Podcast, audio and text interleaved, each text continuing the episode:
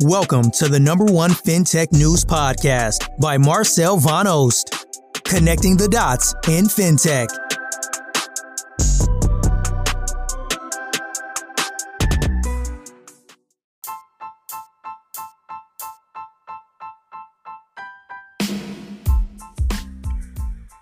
Hi, welcome to another episode of our daily FinTech podcast.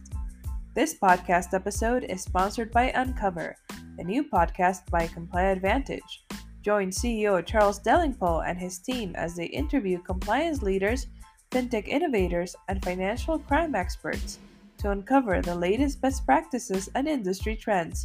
Subscribe on Apple Podcast or Spotify today. The news highlight of the day is Mercado Libre posted record revenues of 2.6 billion for the second quarter, an increase of 56% year on year, surpassing analysts' expectations of 2.5 billion. The regional e-commerce giant beat forecasts for all key metrics. Analysts expected a gross margin of 45.9%, but the company posted a 49% gross margin for the second quarter. FinTech News Done Deal. Twid raised 12 million in a funding round led by Rakuten Capital. Galoy raised 4 million in a funding round in an investment round led by HiveMind Ventures. Bounty raised 4.7 million to help everyday TikTokers make money from reviews. Ben secured 16 million in a Series A round of funding led by Atomico. Beams Fintech Fund is India's first growth capital fintech fund with investments in companies operating at the confluence of financial services and the technological space. Credit Fair raised 10 million in debt and equity. Payments. Consumers in Indonesia can now use PayPal after the payments company registered in that country as an electronic systems operator. PayPal was among several websites blocked in Indonesia over the weekend for failing to adhere to new licensing rules. Also, PayPal's most recent earnings results spotlight the continued digital shift as active user accounts eclipse pre pandemic levels, and buy now pay later volumes surged by triple digit percentages. Pravy connects users who want cashback deals and ease of payments with partners that want a cheaper way to acquire customers. To further sweeten the collaboration, Pravy takes on the risk of consumers and pays its partners on behalf of them.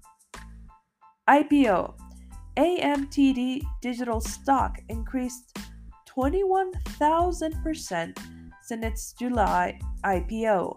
The Hong Kong based company that went public in New York on July 15th saw its market cap surge by 300 billion on Tuesday before crashing to 203 billion yesterday.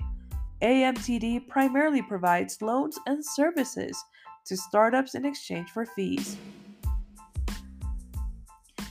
Financial innovation. Zayzoon plans to continue its expansion in the United States following its recent 12.5 million CAD equity raise and a new 13 million CAD credit facility with ATB Financial. Partnerships Paystand and Yaydoo partner to create the biggest blockchain B2B fintech platform covering the US and Latin America. The combined company will be one of the first global B2B blockchain platforms to have processed over 5 billion in payments. Letus has selected Splitit to bring its installments as a service to its cloud payment platform for the property rental market. Banking innovation. Novo launched Express ACH, a service that will allow all of Novo's small business customers to process same day ACH payments. Crypto Revolut has launched a cryptocurrency service in Singapore, allowing users to buy, hold, and sell over 80 tokens through its app. That's all the news for today. Thanks for listening. Tune in tomorrow for another daily FinTech podcast.